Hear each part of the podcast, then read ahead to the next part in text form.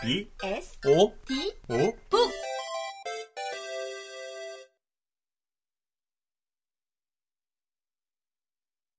이제는 서둘러 좀 더 격정적인 부분으로 넘어가야겠다. 이제부터 이야기할 사건들 때문에 과거의 내가 현재의 나로 바뀌었으니까.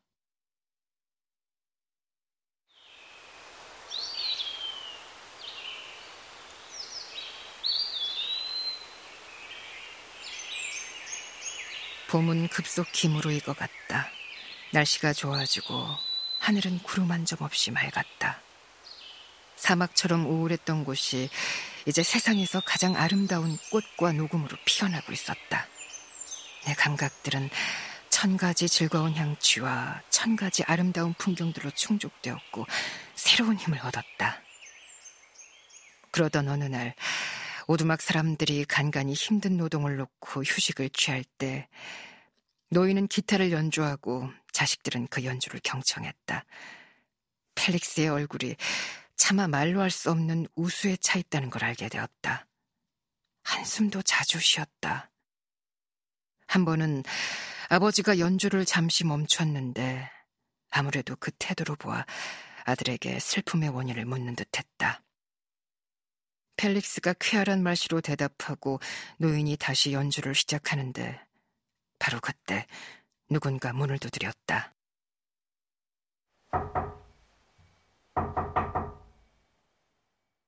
시골 사람을 안내자로 대동한 말탄 숙녀였다. 숙녀는 짙은색 옷을 입고 두꺼운 검은 베개를 쓰고 있었다. 아가타가 뭔가를 묻자 낯선 여인은 그저 다정한 말씨로 펠릭스의 이름을 발음함으로써 대답을 대신했다. 목소리는 음악 같았지만 내 친구들 누구와도 비슷한 데가 없었다. 이 말을 듣자마자 펠릭스가 황급히 숙녀에게 다가갔다. 그녀는 그를 보더니 베일을 벗어던졌고 그러자 내 눈앞에 천사처럼 아름답고 표정이 풍부한 얼굴이 나타났다. 머리카락은 윤기 나는 칠흑빛이었고 희한하게 따내리고 있었다. 눈은 검은색이었지만 생기 넘치면서도 온유했다. 균형 잡힌 생김새였고 피부는 기막히게 희었으며 양뺨은 사랑스러운 분홍빛으로 물들어 있었다. 그녀를 본 펠릭스는 환희에 휩싸인 듯 슬픔은 사라져 자취를 감추었고 얼굴에는 마치 황홀경처럼 걷잡을 수 없는 기쁨이 떠올랐다. 사람이 그렇게 기뻐할 수 있을 거라고 나는 상상도 못했다. 뺨이 쾌감으로 발갛게 물들고 눈이 반짝였다. 그 순간 나는 그가 처음 보는 사람처럼 아름답다는 생각을 했다. 그녀는 또 다른 감정이 복받치는 듯 사랑스러운 눈에서 눈물 몇 방울을 닦으며 두 손을 펠릭스에게 내밀었다.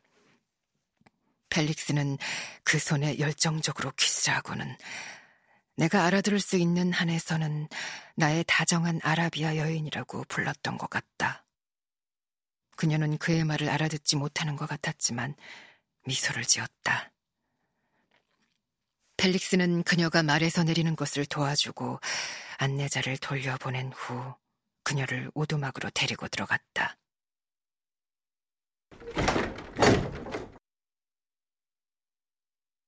그는 아버지와 잠시 대화를 나누었고 젊은 이방인 처녀는 노인의 발치에 무릎을 꿇고 키스를 하려 했는데 노인이 그녀를 일으켜 사랑스럽게 안아주었다. 머지않아 나는 이방인이 또렷한 분조름을 말하고 나름의 언어를 갖고 있는 것 같았지만 오두막집 사람들의 말을 이해하지도 못하고 또 자기 뜻을 전달하지도 못한다는 걸 알아차렸다. 그들은 내가 이해할 수 없는 신호들을 많이 주고받았다. 그러나 그녀의 존재는 태양이 아침 한개를 흩트리듯 슬픔을 쫓아내고 오두막집 전체에 기쁨을 전파한다는 걸 알 수 있었다. 펠릭스가 특히 행복해 보였다. 그는 즐거움 가득한 미소로 아라비아 여인을 맞았다. 아가타. 언제나 다정한 아가타는 사랑스러운 이방인의 손에 키스하고 오빠를 손으로 가리키며 그녀가 올 때까지 오빠가 슬퍼했다는 뜻으로 추정되는 몸짓을 해보였다. 몇 시간이 이렇게 흘러갔고 그 사이에 그들의 얼굴은 내가 이유를 알 수 없는 기쁨을 발했다. 이윽고 나는 이방인이 식구들의 말을 되풀이해 소리 하나를 계속 따라하는 것으로 보아 그녀가 언어를 배우려 한다는 걸 알았다. 그러자 곧 똑같은 목적을 달성하기 위해 나도 같은 방법을 써야겠다는 생각이 들었다. 이방인은 첫 번째 수업 때 스무 개가량의 단어를 배웠는데 그것들 중 대부분은 예전에 내가 알고 있던 것이지만 그래도 새로 배운 단어들은 도움이 되었다.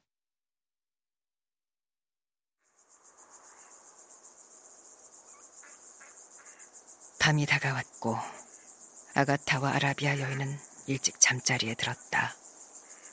헤어질 때 펠릭스는 이방인의 손에 키스하면서 안녕 사랑하는 사피라고 말했다. 그는 훨씬 늦게까지 잠을 이루지 못하고 아버지와 이야기를 나누었다.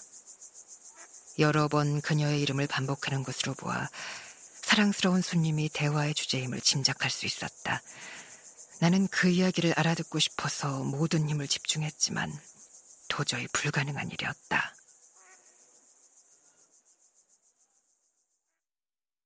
다음 날 아침 펠릭스는 일을 하러 나갔고 보통 때와 다름없는 아가타의 일과가 끝나고 나서 아라비아 여인은 노인의 발치에 앉아 노인의 기타를 들고 몇 곡을 연주했는데 음악이 너무나 몽환적으로 아름다워서 내 눈에서 슬픔과 기쁨이 뒤섞인 눈물이 줄줄 흘러나왔다. 그녀는 노래를 불렀고 그 목소리는 숲속의 나이팅게일처럼 한껏 부풀어 올랐다가 사그라지면서 풍요로운 카덴차로 흘렀다. 노래를 마친 여인이 기타를 아가타에게 건네주자 처음에는 아가타가 사양했다. 아가타는 소박한 곡조를 연주하며 달콤한 억양으로 노래했는데 이방인의 경이로운 곡조와는 달랐다. 노인은 황홀한 표정으로 몇 마디 말을 했고 아가타는 사피에게 그 말을 애써 설명해 주었다. 그녀의 음악이 노인에게 더할 나위 없는 기쁨을 선사했다고 말하고 싶었던 모양이다. 이제 전처럼 평화롭게 흘러가는 나날의 연속이었지만 단 한 가지 다른 점은 친구들의 얼굴에서 슬픔이 사라지고 대신 기쁨이 자리 잡았다는 것이었다. 사피는 늘 쾌활하고 행복했으며 그녀와 나는 언어 실력이 급속히 늘어 두 달 후에는 내 보호자들이 하는 말 대부분을 알아듣게 되었다. 그 사이 검은 땅도 향기로운 풀로 뒤덮이고 초록빛 강둑에는 헤아릴 수 없는 꽃들이 흩뿌려져 향기와 풍광이 모두 달콤하게 그지없었고 꽃들은 달빛 밝은 숲 사이에서 별처럼 희미하게 빛났다. 볕은 점점 더 따뜻해졌고 밤은 맑고 향기로웠다. 해가 늦게 지고 일찍 뜨는 바람에 상당히 짧아지긴 했지만 한밤의 외유는 내게 더할 나위 없는 낙이었다.